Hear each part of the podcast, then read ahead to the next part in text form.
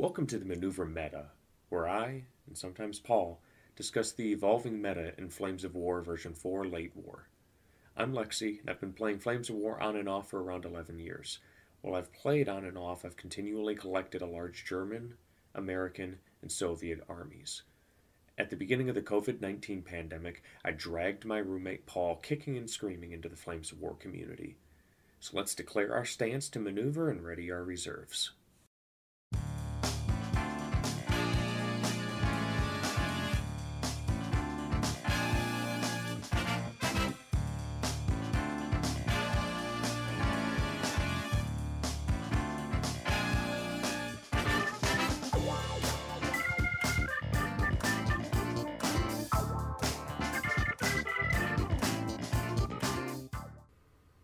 Everybody, Lexi here. I'm going through editing this, and I believe there was a fan from one of my printers idling. So there's a whirring noise in the background. Uh, I've tried to remove it as best I can, but um, it's still present, so I'd like to apologize for that. And uh, the next episode's recorded, I will make sure to have everything turned off, not just the fish tank. So, want to thank everybody for listening and hope that this doesn't ruin the experience for you. Hello, everybody. Welcome to another episode of Maneuver Meta. With us here today, once again, is Danny. Hi. And for those of you watching on Patreon, you'll see that I was actually able to point to him because we are, as it's backwards, I think I don't know. We're recording. Ooh, look at my hands. We we have a, we have a video footage for the patrons. That's going to be the new thing. Also, have hands. Yes, and he has a face too. it's not just me doing a ventriloquist bit. Okay. Uh, but so, yes, that's the uh, new bit for Patreon. I'll be having an announcement going out hopefully a little bit before this video so that it's notified. But if I don't have my act together, this is going to be the main thing the patrons get now. Is they're going to be getting a basically a little video feed of the podcast, whereas uh, everywhere else is just going to have this audio that they can listen to. Uh, so yeah, today's topic is uh, artillery for Flames of War V4. However, before we go into that, we're going to have our little, little quick bang starter segment bit. Uh, hobby, hobby wise, hobby streak. Um, I have gotten my Dragonfall Team Yankee bits. They all have paint on them now. They're in various stages of completion. The thing I just finished last night was my Spigot missile teams because with the way that I had painted them, the half of the teams were on nails and the other half were on the bases. So I was like, I need to finish this all the way. Otherwise, I'm just going to completely, I'm going to lose the three on nails. Yeah. Uh, so then I got camo to do on the T55s and the BTRs, and then I got to do some uh, some touch ups on my Flames of War stuff for Dragonfall as well. But pretty minor outside of that. Doing some printing, printing some. Uh, got got a new uh, filament printer, so I've been printing, trying to get that calibrated so I can print more terrain. Um, and then otherwise, I don't think that there's that much else that I've been doing outside of that because I've been running the resin printer on commissions. I just knocked out a whole bunch of uh, French stuff for him, for Team Yankee. So we'll be joining that game. Yeah. But uh, what about you for your hobby hobby streak? So I have a bunch of uh, Daimler and Dingo armored cars and some M10s that I You have to paint for. Dragon. You yeah, I out. shut up. well, yeah. I the M10s Yeah. are I I have to run two units of them. Yeah. But yeah, yeah. I mean, most of your stuff is already done. You Yeah. know, The uh, the French stuff is only going to be the next big project, but you're telling me that's just like a, a pre-Christmas thing from your family Yeah, to make it work. Uh, but anyway, so then today's rules lawyer question that I went over a bit, a little bit uh, before this with Danny is um, a scenario where you have a unit inside of a transport, and the transport gets destroyed, and trying to figure out if the unit is pinned, then disembarks from the transport, or disembarks and is then pinned, and if the transport is surrounded by friendly bailed transports all touching it, and then the only gap that the infantry can get out is towards the enemy that destroyed it, what would happen? And what was your answer, Danny? Uh, I, I don't know. I think that happens rarely enough that you just have to play it in whatever way makes sense. I don't think that the infantry teams would be destroyed. Just place them wherever there's space, Yeah, I think the term you used was gentleman's handshake, something like that. where it, Yeah, you have to you have to shake hands on Yeah, that, that is That's just a, is this okay if this is how it works? Because rules is written, there's an argument for if they can't be deployed, they're destroyed. However, I don't think that many people would. I would enforce it as a TO if one person brought it up because I I would be impressed that they went that deep into the rules. Like, Usually, holy when something like that ha if there's a result like that for anything in a miniature game, it usually says explicitly in the rules that if that happens, Mm-hmm. they're destroyed. So it not saying that, in my opinion, means that just put them wherever there's space. but without dragging too much, this game also is not written with a competitive mindset in place. I Yeah. mean, look at how many things. That, anyway, I digress. Um, but yeah, gentleman's handshake rules as written. I believe that there would be an argument to be had that it was destroyed, but I can also see your argument too that just because it doesn't say it doesn't make it so it isn't the case. Yeah. Uh, and then Rules Lawyer version 2 that I just thought of, another thing with transports. A this is more Team Yankee because the Flames of War transports are more of a battle taxi than an actual fighting vehicle.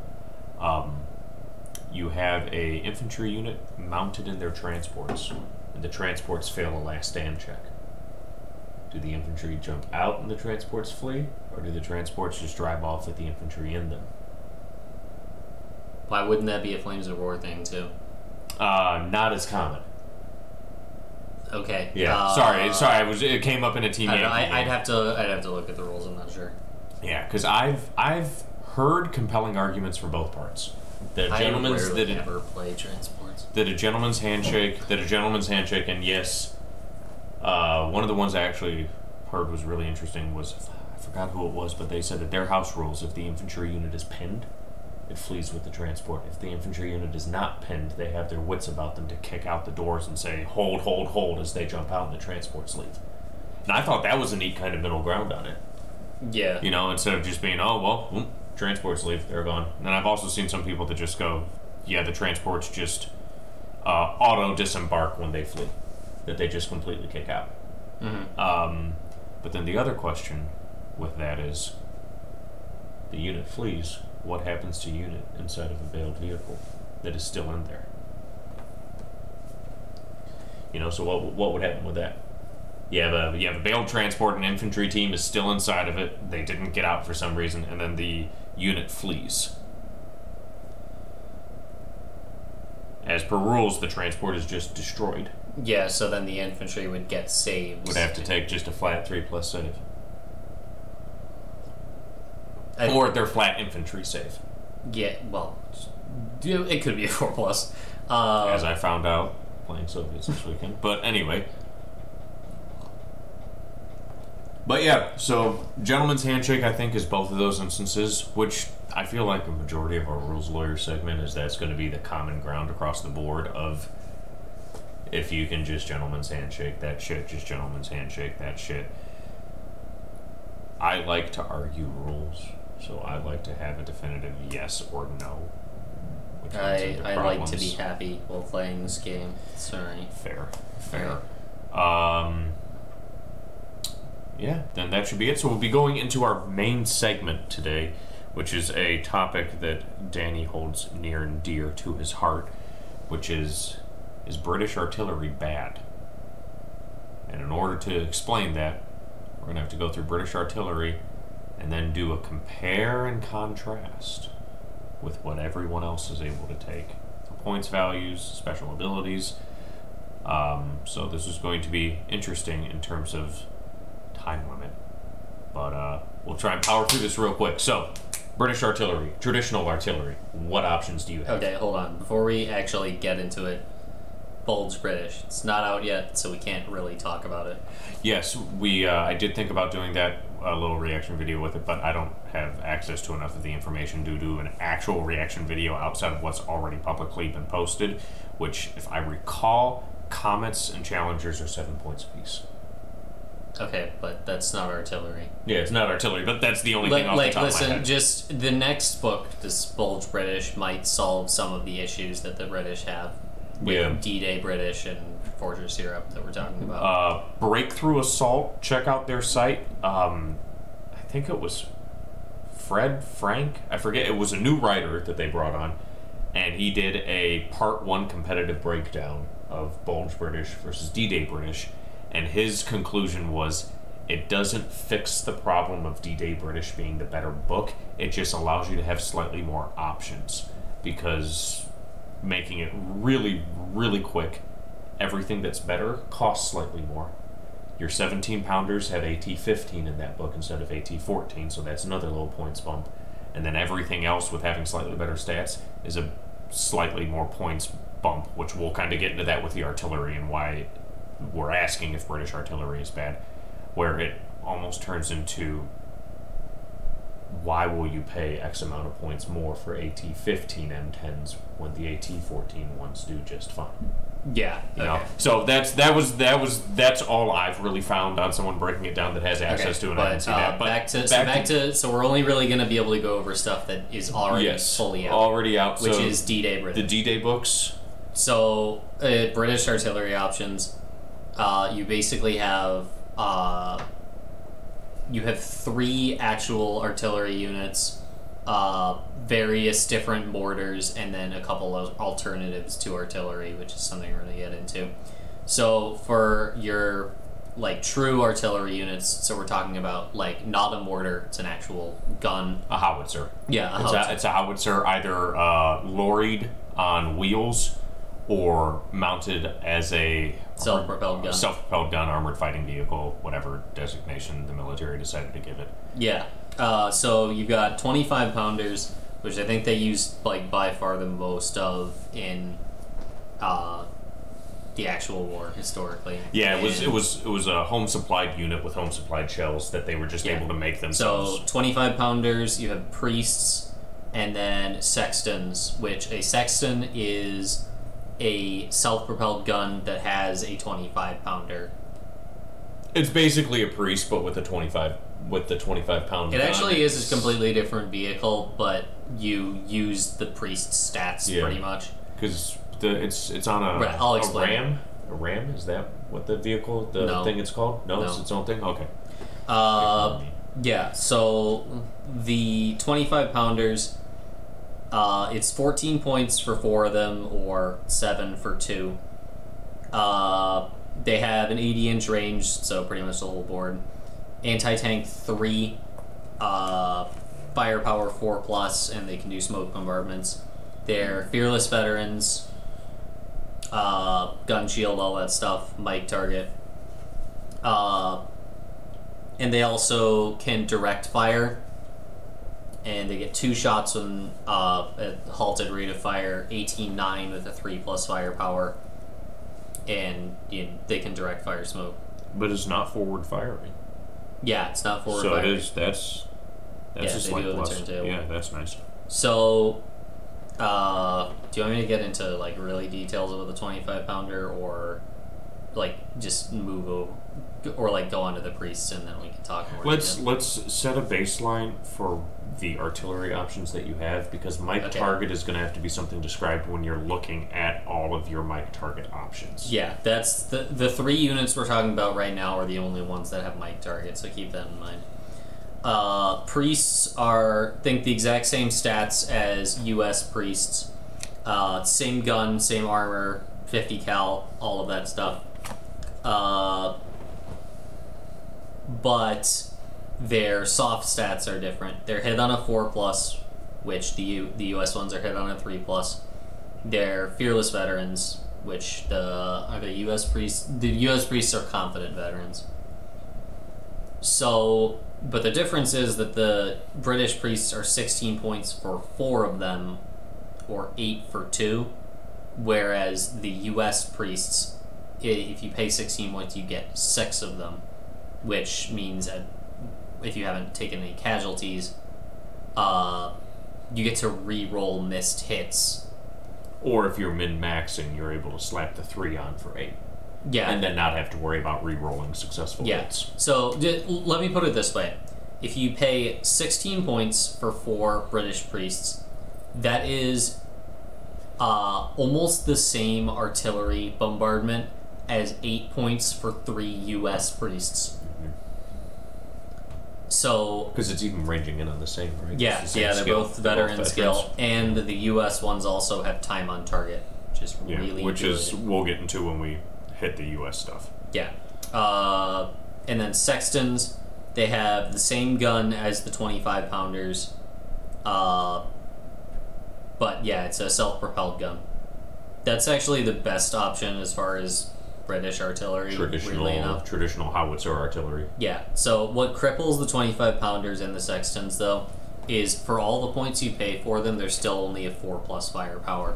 Which, to put that into Oh, wow. perspective, is the same as Mortars. mortars. Yeah. Um. Yeah, so then British mortars, we can talk about that now, right? Well, I think we can touch Mike Target now. Okay, you know, kind of do a little. So right, I'll, I'll read that sense. here. So Mike Target is a, a, a special rule for British. Uh, so when a spotting team ranges in this unit, it may immediately roll to range in another unit with Mike Target. So if you have two units of 25 pounders, and you successfully range in one, you almost create a little side instance of being able to attempt to range in another, your other unit, and then if you fail, you go back to the Yeah, the um, whatever attempt is the case, and then if you succeed, they have successfully ranged in, and if I recall, it is that one attempt. When you uh, so first attempt fail, second attempt succeed, Mike target trigger, you only get that one Mike target trigger. yeah. Uh, And well, so that's that's the special rule. yes, but like, if then on your third attempt you successfully range in that second battery of 25 pounders, if you had a third one, then you could mic then you target could that mic one target too. that one as well. So it enables you to be able to basically continually calling artillery onto the same spot. The idea is that it's you, neat. It doesn't have to be on the same spot. Or it's not same spot. Oh no, just anywhere. May Yes. immediately roll to range in another unit. Oh wow, okay. So I was completely off on that. I thought that you were just calling it on the same spot. So No, you it can doesn't have to just be the same spot. wow. So basically, it's just giving you You get a free ranged in attempt. yeah on a success. Yeah. The uh, so the idea is that you could range in a lot of artillery really quickly. The problem with this is that it's almost impossible to get a large amount of artillery in a decent British list because it's so expensive. Yeah, because even you're discounted, taking discounted to make it so that they're lorry mounted or man ported. You know, with 14. How many points are four sextons? Fourteen. 14. So 14 points either way if you're running four sextons or four 25 pounders. You're looking at a minimum of 28 points of artillery before counting a specialist observer if you're just using your formation commander to even have access to this rule. Where I feel like it will only really benefit and come into effect when you have three units of artillery. Yeah. Because the two units is neat, but the three is when it starts getting when when it would start getting wild. Where if you range in first attempt you fail, second attempt you succeed, you roll to range in the other one, cool, success. Now he rolls on the third range in attempt on the unranged in one, and you just got all three of your batteries ranged in with one observer. Yeah. Uh, so British artillery is really expensive and it's kind of mid. Yeah. And light target. It's expensive is- with the bad firepower. Yeah, Mike target's not that great of a rule. So, I just as an aside, we're only really talking about late war here. Yes. But in mid war, 25 pounders are actually pretty decent. Because The they have that halted too. Yeah. So, the idea with 25 pounders is that, like, they actually have a really good direct fire thing for shooting at tanks. The problem is that, like, armor in late war is consistently, like, good enough that 18.9 really isn't all that much. Uh, whereas, like, in mid war, 18.9 is actually pretty good. So, For the historians, the way that that basically works out is think in mid-war in North Africa and on the Eastern Front, a 75 millimeter gun was a big gun. It was able to pretty reliably take out whatever was coming at it.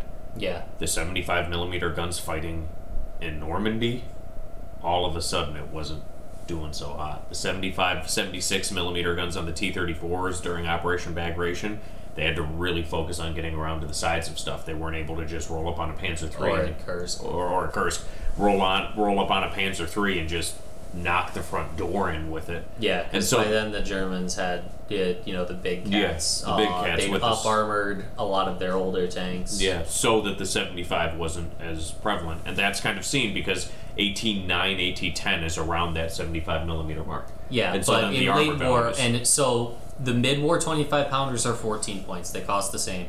So you're paying the same points for a unit that is less relevant in the late war Yeah. setting. Like even armor six tanks, you're not even really Yeah, and there's and there's there's no way to yeah, there's honestly no reason why they shouldn't have just like dropped two points off on them.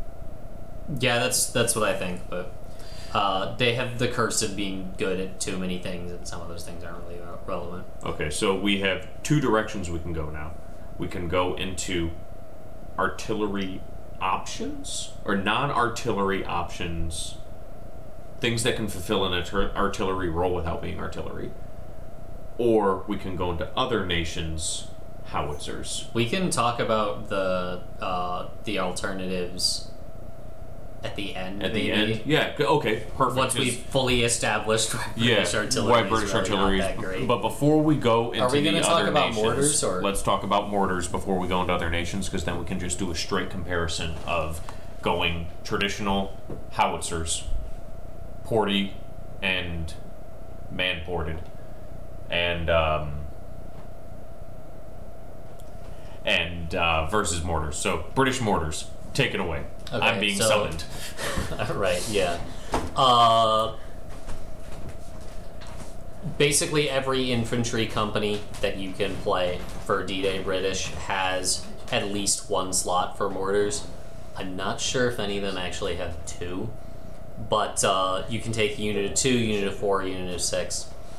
Uh, for the mortars that the three inch mortars that regular rifle company can take, uh, it's going to be six points for four of them. I think three points for two, and you know nine points for six. Um, so just for the sake of comparison here, uh, you pay six points for four three-inch mortars. That unit now has the same.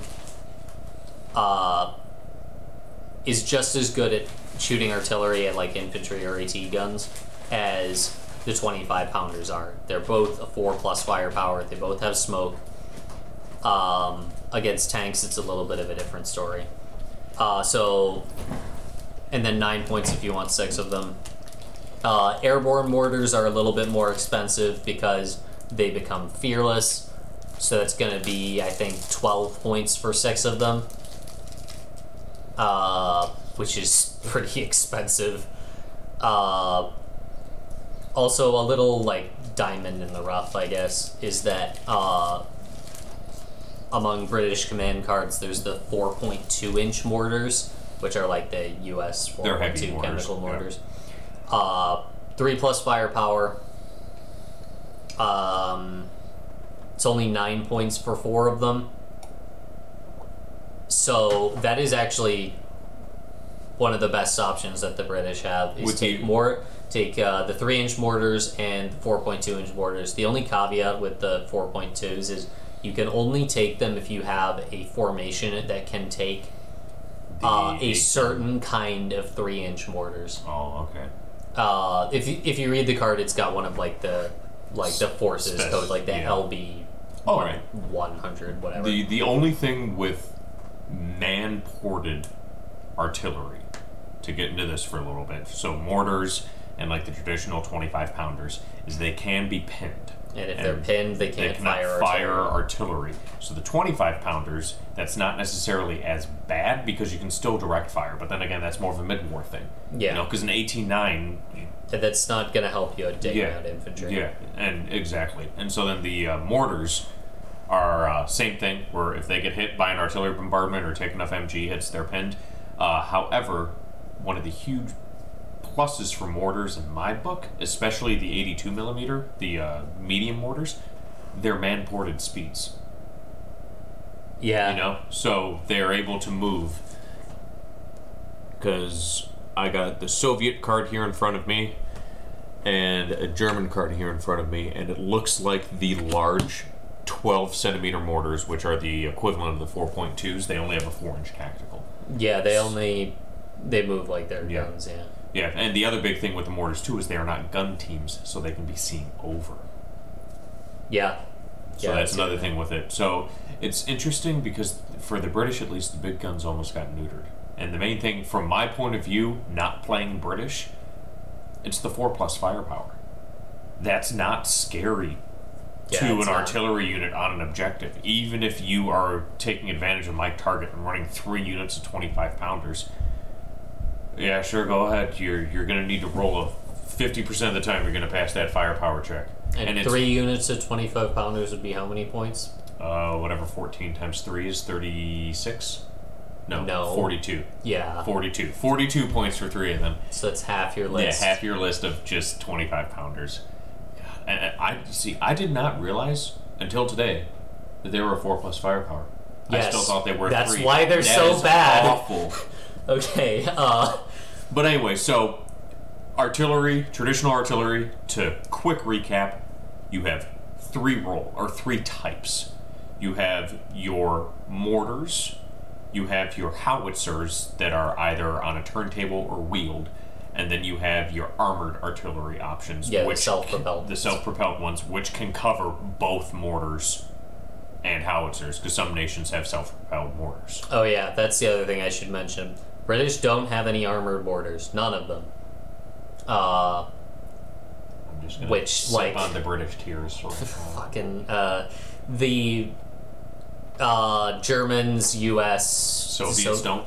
Soviets don't have them either. They they roundabout. I'll get to that when we get to Soviets. But yeah, uh, armored mortars are usually a good option because they're just they're dirt cheap and They're dirt cheap, and an armored unit can't get pinned. Yeah, they're pretty good. You know, so like, we'll jump right into Americans right now. So, starting off with, we'll just go right with the mortars. We got a couple of options for mortars. You have, they have the command card that upgrades them to a 4.2. The- Yeah. The, I think it's actually the exact same command card because it's the exact same. The How many exact points same is it? piece. Oh man, I don't remember off the top of my head. Let me pull it up on my phone. Oh, it's gonna take me too long to pull it up on my phone. Um, but it's uh, I do know that you have to have the unit has to be able to take a um, 81 millimeter mortar. Has to be able to take a medium mortar platoon. That's pretty much how the British one Yep. works. And so then the um, the American medium artillery or medium mortars, the 81 millimeters, you have them on man ported, and then you have them in the back of um, I think that's an M4 half track. You have them in the back of a half track. M5. M5. No, that's a four. There are no fours.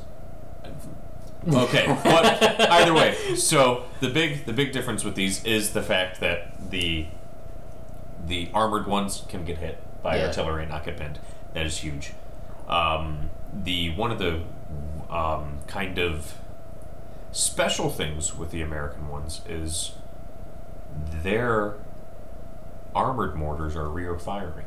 That's not a good thing, but yeah. It's not a good thing, but the f- their 50 cal is only self defense. So it does Yeah. have a 360 firing arc. It's not a forward firing, so not as bad, but still bad because you don't have the front armor one, which Yeah. might not sound like much, but especially considering what the meta is spamming as many two centimeters and 50 cals as you can, having Yeah. that one is huge.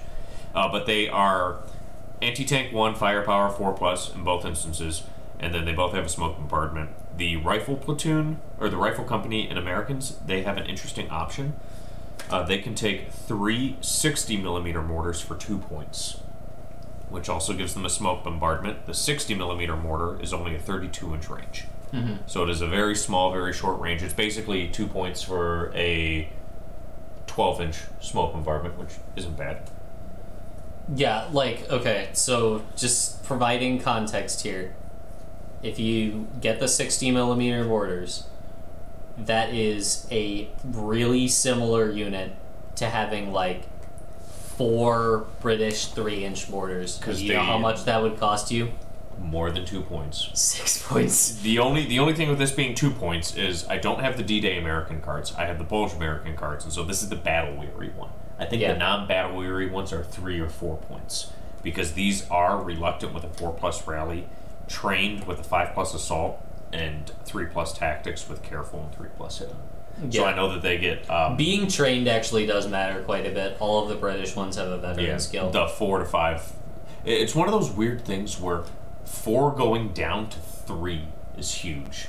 yeah, it's absolutely huge. Yeah. Uh, where it's it's statistically it's the exact same as any other step, but it's huge. Yeah. But but so I, th- I think the British mortars aren't that bad, but they like you still have to pay a significant price to get Yeah. mortars. yeah. And then the uh, armored mortars, um, This is the big one. they are three points, and this is the regular confident version.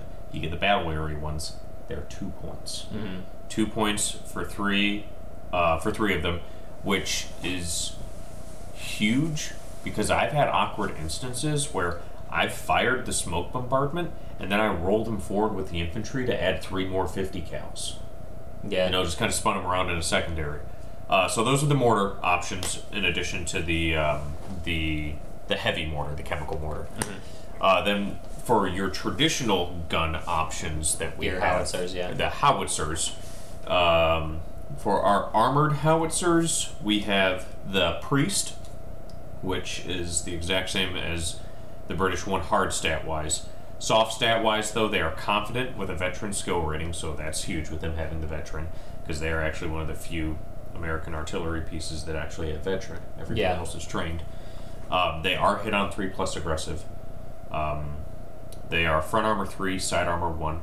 Uh, big thing on it though is they have the anti tank three, firepower three plus. They got that three plus firepower instead of that four plus. And Yeah. that becomes very, very scary for people to deal with. Um, then you our other So I think that there's probably going to be some people saying like, well, the British he- priests are hit on a four plus. They're fearless instead of confident. All that stuff. There's one more of them in the unit with each like bracket of them that you buy. For like the U.S. ones, you buy three. Mm-hmm. you buy three, buy three four. six, and it was like four. It's those qualities do matter. They just don't matter as much as everything else. The Mike target, the them not being very expensive. Uh, I've gotten into you're that. essentially paying twice as many points for a really similar unit just for a couple advantages. Yeah, I've gotten into that argument once, and all I said to make him kind of think about it was, "Yeah, but in what situations am I throwing my priest at somebody, making it so that the hit on three plus matters, and they're not just going to be four plus for sitting in a forest anyway?" And he said, "Well, if they're sitting in a forest and they're British, they're five plus." I said, "Yeah, but I'll have an extra unit of mortars in my back line instead of having." An extra priest and a four plus hit on. Like, okay, if we actually play this artillery duel out, like with one British unit versus two pri- Yeah. U.S. priest units, the U.S. priest units will probably win the counter Yeah. Yeah. Um, and so then our other armored ones, we have a uh, M8 Scott, which is a Stuart chassis with a 75 millimeter short nose howitzer. It's anti-tank 2 firepower 4 plus with smoke bombardment. It has a direct fire option of anti-tank 6 firepower 3 plus smoke with the halted 2 on this. It's got Stuart um, mobility stats. So a kind of awkward one. It's missing brutal on the direct fire because it's only a 75 millimeter, so you can't take advantage of that speed to pop up to a building and start shelling it with brutal. It does have two shots though. hmm It does have the two shots, and it also has the smoke bombardment Okay. capability. So that's How many points are they? they are six points for three of them, so two points apiece. That's actually not bad. Yeah, the the speed is the main thing that uh that is their bonus because they're Stuart tactical. They're, They're only speeds. front armor three. Yep, and so they're able to start on the board. They don't oh hit yeah, by deep I didn't, reserves. I didn't think about that. Yeah. I think they're okay. Yeah, they're they're all right. My big my big negative towards them is um, the times I've proxied them and ran them is they've turned into a six point smoke bombardment. And there's Yeah. ways for a U.S. player to get a 12 inch smoke bombardment for cheaper. There's definitely ways to play this, but I would have to use them consecutively to figure out their niche Yeah. because it's a very specific kind of unit. Uh, Yeah. One of the other options that we have is a assault gun platoon of M4 Shermans, which is Shermans with literally a uh, 105 millimeter howitzer mounted in the hull, Yeah. or not in the hull, in the turret. So it's an M4 Sherman with instead of a 75 or a 76 millimeter gun, it's a 10.5 howitzer. So it is halted moving 1-1. That's one of the other kind of uh, downsides to the Priest. One of the few downsides is it does not have a halted 2 rate of fire. It's Yeah. 1-1 with slow firing, so if you move, you're plus 1 to hit. However, the Sherman one is the Priest gun, so the direct fire does have brutal. Yeah. So you can move it into a position with four of them and actually kind of feasibly start hitting a house or something. Uh, it, it only has a 48 inch range on its artillery, and that's to represent the uh, the uh, um, Lower the depression, elevation. yeah, or the elevation that they couldn't get it as elevated up as a priest because a priest is open top, so that gun can go all the way up. Yeah. And whereas this is it's just replacing the Sherman. It has Sherman mobility stats, which is solid. Uh, another thing with the Sherman 10.5 is it does not have the time on target rule. Okay. So that is something that is important that we will discuss here momentarily. Uh, then one of the other armored options is a Calliope, which is a Sherman with a shitload of rockets strapped onto the top of it. It is anti-tank 2, firepower 5 plus, salvo with a 48 inch range. It is 8 points for 3 of them. You can downgrade them to base M4 Shermans for 1 point to make it 7 points yeah. which isn't bad, but talking to our mutual friend Dave, the problem he kept on running into is the what I've dubbed the salvo problem. The Yeah. danger close is it's such a large template, and the danger close on it is six inches. It makes it so that you're only able to fire it for two turns if you're needing to move on. to Pretty much, objective. yeah. And having a five plus firepower on it just it's not it's not that good. And the uh, the only thing that could have made this better in my eyes this is this is the uh, Flames of War representing the first generation Calliopes. Later generation Calliopes and um, like April of forty five, they could use their main battery. It was Yeah, a, the, it was the s- cannon, yeah. yeah, it was a separate it was a separate attachment. The gun on this model But then it would cost more points. it would cost more points, yeah. But that would have been a redeeming factor of like, okay, well, this. th- so the thing with this is this tank literally only has the Chicago piano, which is what the rockets were called, Rep Chicago, um, and the it, and the Sherman MGs, the four shots. Yeah. So it is trained, confident, and careful with a base front armor seven. So not that bad when you downgrade it to seven points because that's seven points for a salvo template with front armor six. Yeah. But you run into the salvo problem, which we can go into later if we have a little bit of time. Yeah. Uh, and so then for our non armored options, we have a T 27 xylophone, which is a. It's basically the exact same salvo as the Calliope, it's just mounted on an unarmored truck. yeah. So, big negatives to that being it's unarmored, it can be pinned, it has a flat 5 plus save, so those low uh, 250 clown cars with three MG shots apiece, you just roll them up to it and go, okay, here comes nine shots, don't roll fives. It also has a five plus save get hits by enemy gets Yeah. hit by enemy artillery and like unarmored tank teams can't even be dug in. They don't even need a firepower power check to kill you. Yep, and they are affected by brutal. Yeah. So if you get hit with a brutal weapon or a repeat bombardment, you are re-rolling successful saves. Um, and so the nice thing about it is, uh, oh, and then the other other big negatives, which is kind of funny, uh, it is forward firing. And I have not gotten a solid answer from anyone on what the forward arc on this thing is. Who cares honestly? Um, and no smoke. yeah. Well. Yeah. Rockets don't. have Yeah, smoke. rockets don't have smoke, but that being a negative on this. So two of them is only three points, which isn't that bad for a salvo, but then you run into the salvo problem. The Yeah. template's so large, you're only able to use it for a few turns.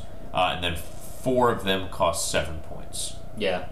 Um, and then the other thing with unarmored as well that I have not encountered that much, but if they are assaulted, they automatically break.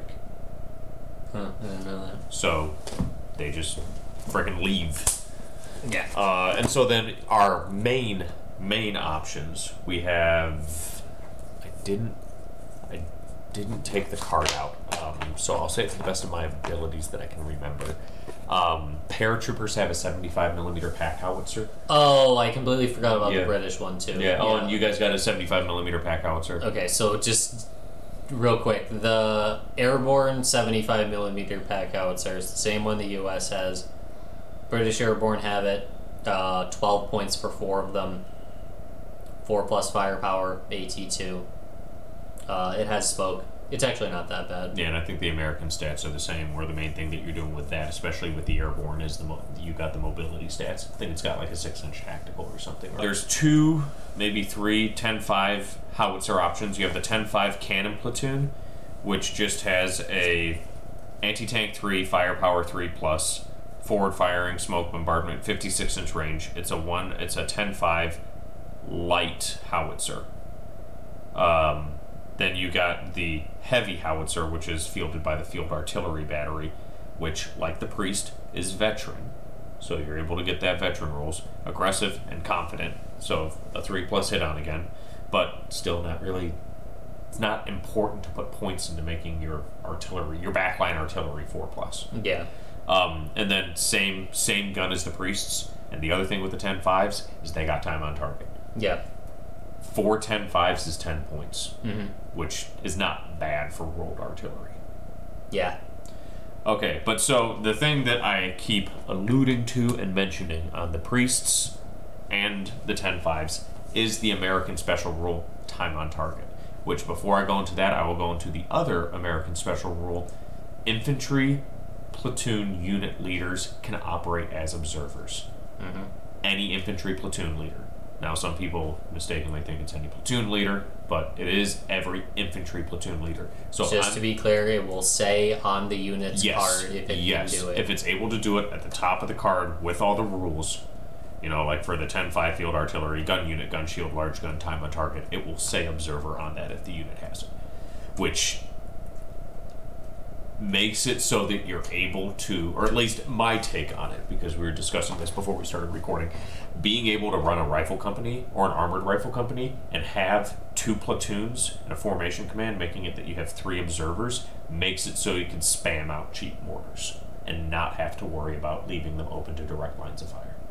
You know, Yeah. especially in a rifle platoon, being able to take two units of the 60 millimeter and then take like a unit of priests and a unit of uh, 10-5 within you have enough observers that you don't have to worry about them just direct line line of sighting themselves Yeah, and uh, the recon units, I think a lot Yeah, of them have yeah. uh, observers. yeah yeah the recon the recon the uh, greyhounds the Yeah. all, all the recon we That also includes the uh, security sections that you get in U.S. tank destroyer companies. Yep. Uh, we U.S. does have a Sherman OP and a Air OP, whatever it's called. You guys have the Auster.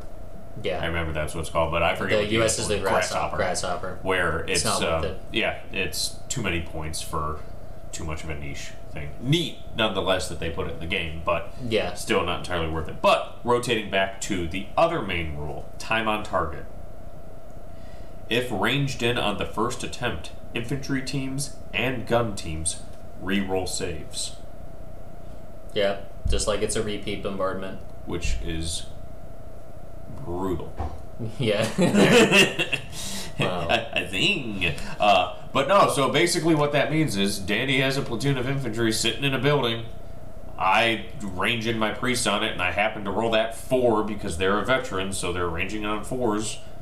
And I hit it on that first attempt.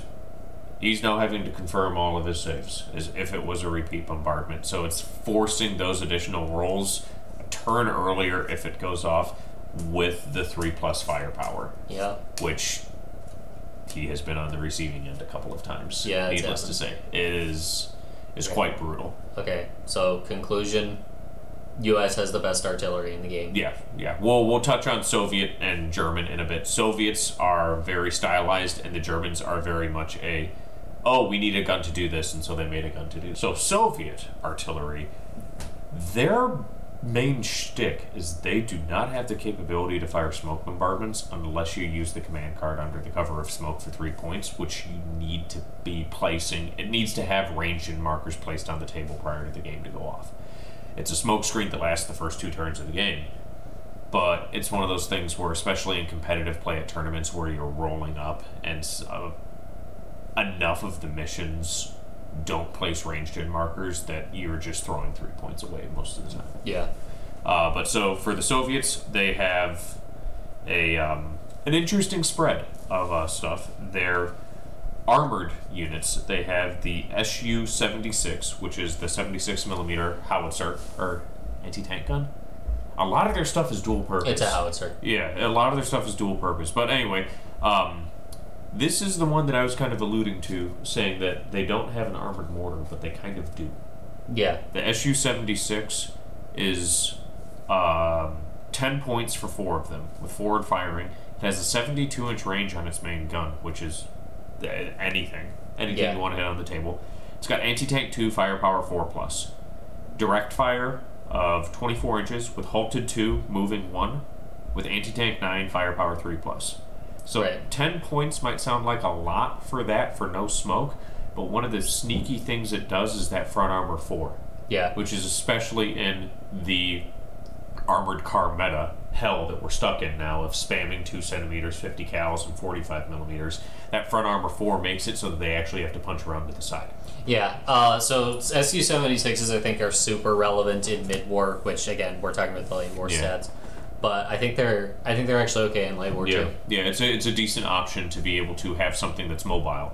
Yeah. I've been playing with them a lot in games against Paul, of just taking three or four of them to just go. Okay, this is another comparison back to the 25 pounders and the Sextons. You got really similar stats, Yep, and they're cheaper. Yep. And the only thing that's different is I think the AT. You have eight more inches of range and one more point of anti tank. On the yeah, and the pounder. artillery. And the Yeah. direct fire, they're almost exactly the same. Uh, then your heavy howitzer options are the ISUs. Yeah. Which is the ISU 122 and the ISU 152. Yeah. Which mounts the 122 millimeter howitzer and 152 millimeter, Yeah. respectively. So the ISU 122 is anti-tank 3, firepower 3 plus forward firing with a 72 inch range. Yeah. Then a direct fire of 28 inches with halted one moving, one slow firing. So if you move your one, Yeah. anti-tank 14, firepower 2 plus Yeah. with brutal. Mm-hmm. It's the IS2's gun. Basically, it's the same stats. So you have the capability to be able to uh, depress that and direct fire. But the main issue that I run into with the ISUs is they are on IS chassis. Front armor 9, side armor 8. Trained, confident, and aggressive. Four of them clock in at 25 points. Yeah. Which- 25 points is a lot. A lot. It's really expensive. you end up the few lists that I've ran them where they I've been able to kind of do something with them is I min max. It's them and then the cheapest of everything else to try and fill the board up. Yeah. T7 But it's like it's a 25 point unit that like if if, if the 18 point unit of M10s ever gets to shoot at them, they're yeah done. yeah they're done. and then the ISU 152 are 29 points for four of them, so even more. But the main reason why I find that they're 29 was that one game of Flames of War we played at the apartment that was kind of awkward, where if I hit your Cromwells, they just blew up. Yeah, it's AT13. It's AT13 with a uh, auto firepower with a 20 inch Yeah. 20 inch range, which is hilarious. But again, you're spending points to have it on a front armor 9, side armor 8 chassis, which goes to the meta argument I think I made in the second episode of how dominant AT14 is. Where, Yeah. like he said, his 18 point unit of M10s will mulch these for lunch. Yeah. So, neat. The auto firepower with Brutal is also like kind of a neat thing against infantry and buildings as well. But again, you're paying 29 points for four of them. Yeah. 36 if you want five, and uh, you can add uh, a 12.78 AMG for plus one point Yeah. for all of them. Yeah. It's not per, but it is options, but not good options. Yeah. Uh, so then for our unarmored artillery for the Soviets, they have 82 millimeter mortars and 120 millimeter mortars. In my eyes, this is where Soviets shine. You can get six 82 millimeter mortars for four points. Yeah. That six means you are re-rolling failed hits. It's anti-tank one, firepower four plus. These things are a pin machine. Yeah. You throw them at whatever it is you need to pin, as long as you range in, which with them being trained, if you're touching terrain, is a five. It doesn't even matter that much because if you get it on the second or third attempt, you're still throwing two dice per each Yeah. team getting hit. You know, so four points for six, that is huge. Uh, I have six of them in every single list because the other thing with it is the majority of Soviet formations have them as a gray box unit in the formation. Yes, and this is a another like comparison back just circling back to the British again every time we get to this. If you want British mortars, which as discussed are their best option for artillery, it's the cheapest thing and they're pretty good. Uh, in order to get them, you have to run a, an infantry company of some kind. You have to run a rifle company, a motor company, uh, airborne something. You cannot get them in a tank formation, and you can't uh, you can't take them as a support option either. And uh, the things in your support tree are the howitzer stuff Yeah. that really really expensive. Whereas like the Soviets can take their mortars in their armored companies, or sorry, their armored. What what what word did the Soviets? Battalions. Battalions. well, battalions, because you're using a battalion. You know, one, the Soviet formation breakdown is your formation HQ is a battalion commander, and then instead of platoons, you have companies. So think about it. My 10 T 34s in the company is what you would be fielding as a British company. Yeah. It just isn't split further. But In any case, yeah. So in the tank uh, battalion, you can take uh, mortars. In Americans, uh, Most will of them get their you're able to armored. get armored you get the yeah. armored mortars in your tank companies. British cannot even do any of that. And that is huge for a roundabout reason because it's another unit that makes it so that you don't get broken. Yeah, especially for Soviets. It allows you to put this unit in your back line where, cool, as long as I have this and one other thing alive, if everything else dies, I'm still not falling. Which Yeah. is handy. Uh, so then the other option that the British have, or the not British, the Russians have, is um, 120 millimeter mortars. So these are only available to uh, infantry battalions. Mm-hmm. You cannot take them in armored battalions as a gray box. yeah, But they are anti-tank two, firepower three plus, so they're the big beefy mortars. yeah, They only have a 4 plus save instead of the 3 plus save because it's a much bigger mortar. Same soft stats, trained, confident, aggressive, and it is 6 points for 6 of them or 3 points for 3. yeah. Which So is not bad for a 3 plus firepower weapon. So think the British heavy mortars, the 4.2s, which is uh, same hard stats pretty much. Yeah. Nine points for four of them versus six points For 6 of them. for six of them. Yeah. Like the uh, you're paying more points for a unit that doesn't hit as hard when it fires artillery. Yeah. Uh, then our other soft options are heavy howitzers. We have the 122 millimeter artillery battery, which is an anti-tank 3 firepower 3 plus forward firing gun, 4 plus save. It's ye old howitzer, big gun on two wheels with the two legs out. Yeah. It's still got the gun shield. It's large gun. One of the things with it is it has no tactical move with the terrain dash. So if you assault these with something and the assault fails, they just die. And then they are direct fire 1 1 18 9 firepower 2 plus with brutal. Then the 152s in comparison, exact same soft stats, just a different gun. They have a little bit more range, I believe. No, they're both 80 inches. They're both an 80 inch range.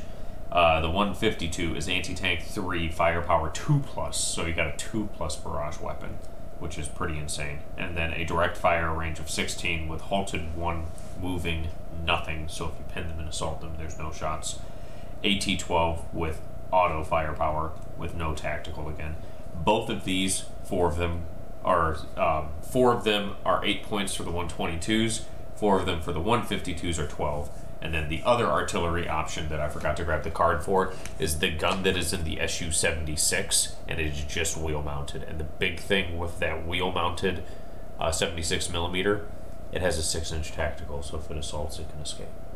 Huh? I didn't know that. Yeah, they got a 6 inch tactical, and I think a 3 or 4 plus cross. They were designed to be super light so that they wouldn't have to have a tractor or truck wheel it up to the front line. It would Yeah. go on a train bed, and then your four guys, you'd have two in the back and two in the front, and you would just run with it. It was heavy, but it was light for a gun. Yeah. Um, then the uh, yeah, and then 80 inches with both. The 152 is kind of interesting. The 122 I've ran quite a bit in games. And it's been a while, but I ran them a lot in games against Paul because of that uh, three plus firepower. You know, because a lot of the Soviet stuff is a four points, plus firepower, and eight points for four of them. Two points per gun is not bad. And then the final option is also eight points. So that's one of the neat things with the Soviets is this final option, the 122s and the 76s, all eight points. So Yeah. I can kind of interchange them. So the last option is Katyushas. It is eight points for four of them, which is just like the 122 and the 76 millimeter guns, which is nice for list building because it makes Yeah. it an easy swap to kind of figure out.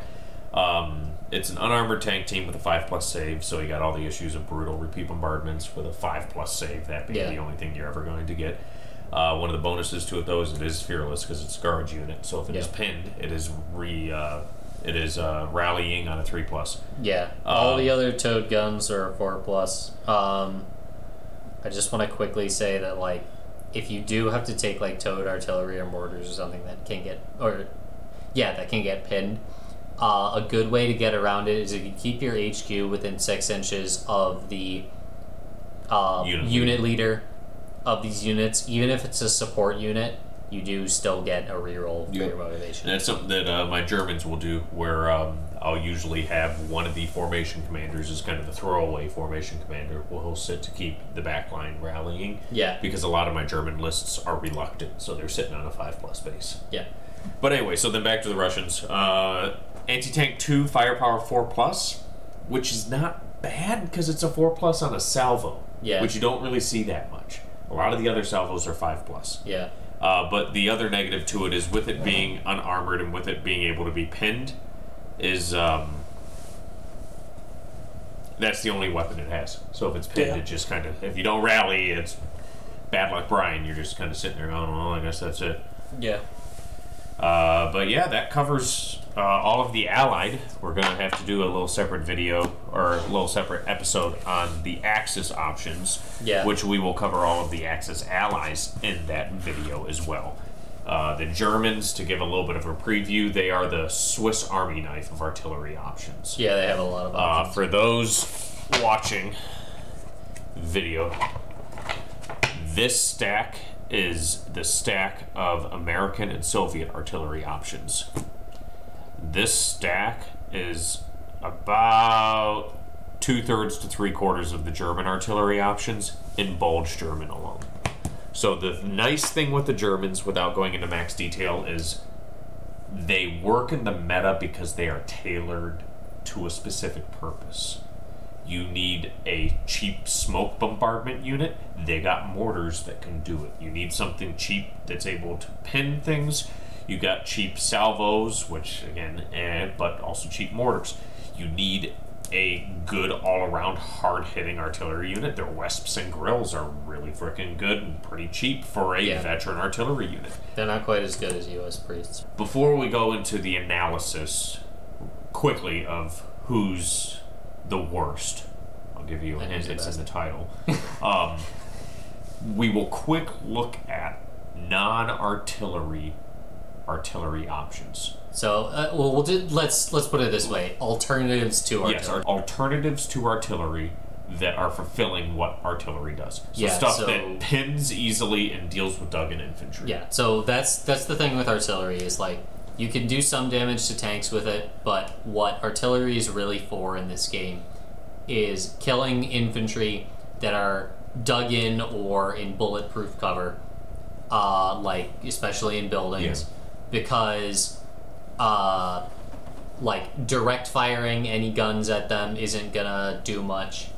Getting uh, assaulting them with tanks sometimes works, but infantry can be equipped to prevent that. And if they're in buildings, the tanks can't Yeah. touch them. So what you really need is you need something uh, that can make them fail a save and then pass a firepower check. And the artillery templates are really good. You can get a lot of te- teams underneath them. And just with the native rule of repeat bombardments as a Yeah. global rule for everybody. Make if you, them reroll their if, saves. if you're firing on a target that you don't have to that you didn't range in on, so if you're firing on your range in marker that you did last turn, infantry, unarmored, and gun teams underneath it, underneath that template, are re-rolling successful saves. So Yeah. you're having to pass two saves, and so then that kind of comes into the bad feeling with the 25 pounders in British because yeah, sure you're re-rolling, but then you still got to pass a four. You still got to pass the four plus firepower. So that so non-artillery artillery rolls. What because that's that's where the British shine. The British, even though they have the bottom of the barrel artillery,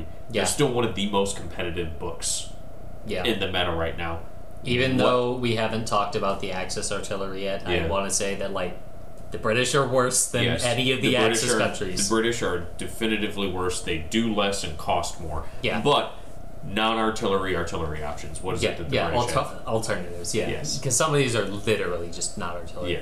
So your two main things are going to be uh, flamethrowers and uh, AVREs. That's A V R E. Uh, so which one do we want to do first?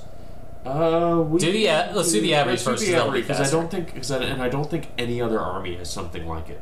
Yeah, the closest thing is the Sturm Tiger, Yeah. but that's even that's different. So Yeah. the AVREs are, uh, it's essentially a uh, Churchill chassis. They're uh, front armor nine, uh, side rear eight, top armor two. Uh, pretty slow, eight inch tactical. It's a Churchill. Yeah, uh, two plus cross though. Um, and the main cannon has been replaced by a uh, spigot mortar that fires these 40 pound demolition charges. It only has a 6 inch range, so don't think of them so much as like uh, artillery. They don't sit, sit at the back of the board, they have to drive up as close as they can get. Uh, then uh, they range in on a 3 plus. They ignore most of the rules that artillery has. There's uh, No no danger danger, close. close. Yeah. Um, what was the other thing? Oh yeah, uh, there's only two AVREs in the unit, but they don't have to re-roll their hits for, for there being less than three teams firing. Uh, and then, regardless of whether they range in on the first attempt or they've already ranged in or whatever, everyone has to re-roll their successful saves. Yeah. Uh, I should note though that this bombardment is it's AT1, but it's firepower auto. So if you range in your AVREs on some infantry, some AT guns, some armored That nice whatever- German platoon I have sitting on the objective. yeah, yeah, yeah. Uh, I range in a three plus, then uh, you have to re-roll your saves, and if you fail that save, It's that model is gone. Yep. There's no rolling for firepower. Automatically succeed. Uh, and there's only eight points for two of them. Yeah. To compare that to the points cost we were talking about earlier for uh, British artillery. I've actually seen two units of AVREs, so four Yeah. vehicles total, kill an entire infantry platoon by themselves in two turns. Oh, I believe it. If you don't have something equipped to deal with the front armor nine, side armor eight, if you don't kill them, they're going to Yeah. just annihilate every gun team and infantry in front of them. The only issue with them is that they're they can't do anything against armored vehicles. and they only have the two teams in it, so you run into that overall issue of a two tank unit. Where Yeah, if you kill one, then you gotta when take one last goes down, you start taking last stands, or the uh, the instance of your dice giving you the finger where you fail to remount the bailed out one and then they run. Yeah, uh, they do have protected ammo. They have a three plus Yeah. remount, and they're uh, And they're confident. they're confident, yeah, so four four plus. plus. So not not bad. just keep your HQ near them, and also I would say like make sure you support them with things that have MGs and yeah. infantry Do not like do that. not roll them up. don't let them don't, themselves. don't, let, don't let them get assaulted. Uh, but yeah, AVREs are pretty great at wiping out mobs of infantry and AT guns. Yeah. And uh, no smoke from the AVREs in case Yeah. that wasn't obvious. Uh, but so then that's your your flub gun option, Yeah. and then your other one is the crocodile. Yeah. For the Avries, my recommendation though is like uh, take two units of them because they 16 points. they set That's they what, set a lot of players 25? on alarm. Like they see AVREs and they're gonna target them really quickly because they know that if it gets into range, that Yeah, yeah, whatever their, their infantry is toast. Yeah. Uh, but again, useless against tanks, so just be aware of that. Okay, so flamethrowers. Yeah, flamethrowers. So your options are going to be crocodiles. You can take as a support option, and then uh, there's a, a command card for I think like a pioneer Wasps platoon. and wasps too. Right. Uh, yeah, I'll, I'll get to wasps in a second. You can take like a pioneer platoon that's like an infantry that can take a flamethrower. I've never seen anyone actually do that, but it is there. Uh, and then wasps are they're universal carriers that have flamethrowers, and Nasty little buggers. yeah, the wasps are they're really fast. Yeah, uh, and they get four shots with their flamethrowers. The crocodiles get six. The infantry flamethrower gets two. Uh, and the big difference between the wasps and the crocodiles is it's killing a UGC versus killing a. yeah, good luck killing the And crocodile. the crocodile is the it's the up armored variant. Yeah, I think the crocodile is like the star of this. That's the one Yeah. that we're going to talk about the most. because their flamethrowers have six shots with a six inch range. Uh, and so we should probably describe what a flamethrower actually does in this game. It's pretty simple. You roll to hit. If you hit, if you hit, if you hit, the target of that hit is automatically pinned. Yeah, you don't have to get five hits. One hit they is are, enough to pin. They are brutal in the sense that infantry and unarmored infantry, gun teams, and unarmored tank teams have to roll two saves, Yeah. passing both of them, and then it has an auto firepower. Yeah, Uh, the only thing that most of the flamethrowers do as well is they have a uh, uh, downgraded assault stats because yeah. Pretty much anything with flamethrower they don't want to be assaulted. Yeah, pretty much any flamethrower equipped vehicle is gonna be vulnerable to assault. Um, and and the range. So it's a very awkward thing because most of the time your range is four to six inches. So you're gonna I think be crocodiles they're the only ones that are six. Yeah. everything else is four. so most of the other stuff, everything else is four crocodiles or six. So you're at that awkward range where you're having to be careful with Yeah. assaults, but you're still getting six shots with the flamethrower, which is is it forward firing? Yeah, it's forward firing. It's forward firing, so you got to be careful with that. Yeah, that's right. I've gotten Paul a couple times with that. That you got to Yeah. be careful. So uh, let's talk about the crocodiles in detail because this is a unit that a lot of people like. A lot of people run them. You see them more than the average. Yeah, and you'll if you play competitively and someone's playing British odds are you're going to see these. Yeah. So it's 21 points for three or 14 points for two. That is a lot, but uh, considering what they do, uh, they're it's it's kind of worth it. Uh, front armor 11. So That's really the big good. thing. That's yeah, and it's thing. 11 on all three of them compared to like the regular Churchill units. You can only get one with the front armor 11. Side armor 8, top armor top armor is 1 versus the other uh, Churchills are top armor 2. So But that is another flame- weakness that they the have. trailer, the Yeah. flamethrower thing. It's another they a weakness that they have is you can take you can at least bail them out with Yeah. artillery. That's one way to get uh, to deal with them. Um, yeah, They can't capture an objective; they can only Yeah. contest them. yeah. They So can't. They cannot hold another thing. objectives. They can't charge into contact. They need assault. They need support. They Yeah. need supporting. Another thing they do have though is they have the seventy-five millimeter gun Yeah. still. So So you're able to have AT-10 firepower three plus with smoke, So they can actually shoot at fire smoke. So that's the one of the things that the crocodiles have over the AVREs if you're trying to decide which of them you're going to run is that the crocodiles are actually good in a game where you well they're okay in a game Yeah. where your opponent They has, have the capability like to do if you play someone that has nothing but armored tank teams which you'll see that a Yeah. lot Yeah. um, then the AVREs are pretty much completely useless Yeah. whereas the crocodiles can actually shoot down the tanks And the the the issue that the main gun runs into is kind of what I was talking about earlier with the 75 millimeter in late war is not what it was a bit war. yeah AT-10 is not much to write home about anymore.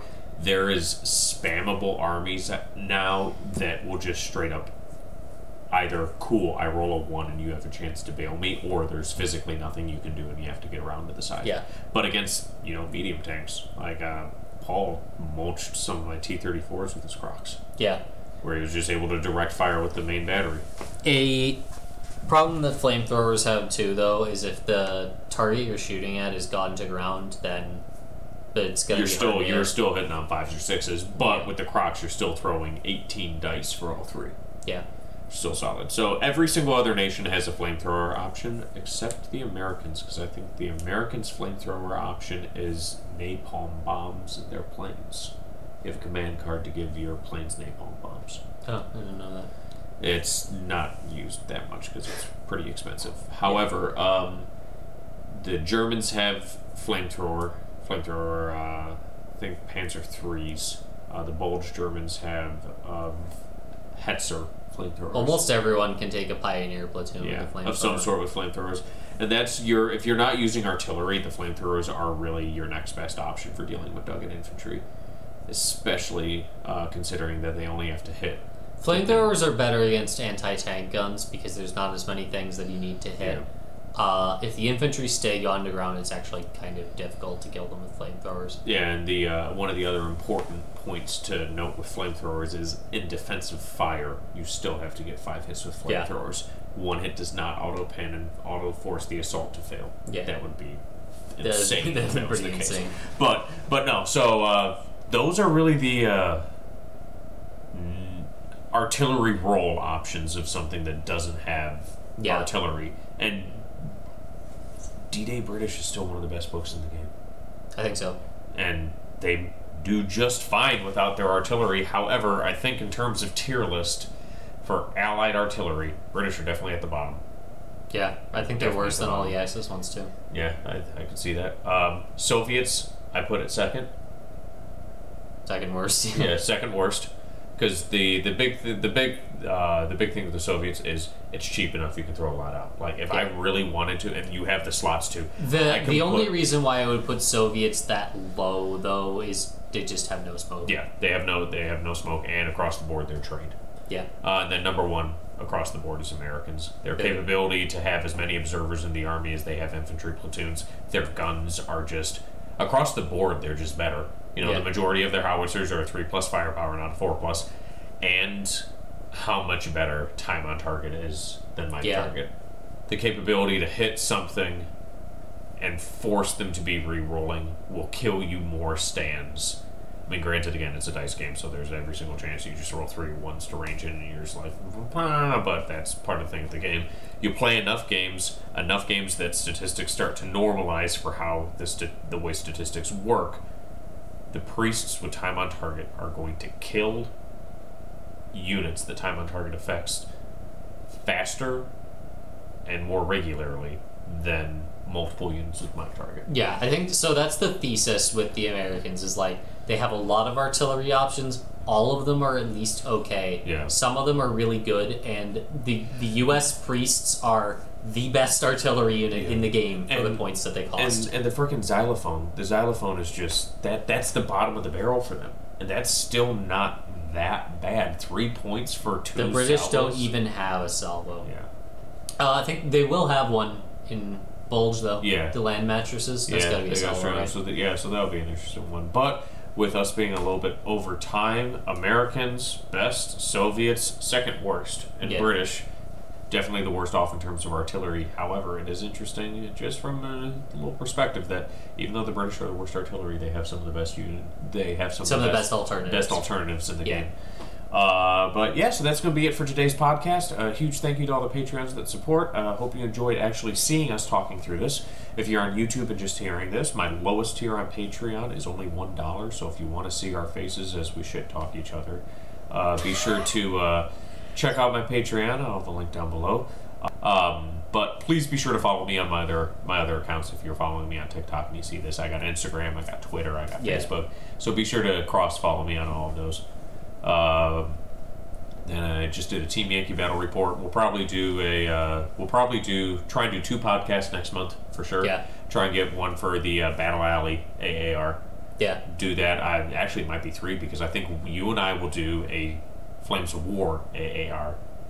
And Uh, but you're talking you're talking about Dragonfall. not Dragonfall. Yeah, sorry, Dragonfall. Dragonfall is at the end of October. It's a big gaming convention up in Lake Geneva. Flames of War is on Saturday. Team Yankee is on Sunday. So we'll probably have a standalone one for uh, Flames of War. Uh, maybe I'll drag our our friend Paul, not Yeah. roommate Paul or Owen, in to Yeah. have a two person thing for the Team Yankee bit, and then we can do part two of is British artillery bad? Yeah. Yes. Yeah. Okay. All right. Well, thank you everybody for tuning in. I hope you all have a good rest of your day, and I will catch you later. Hit the button.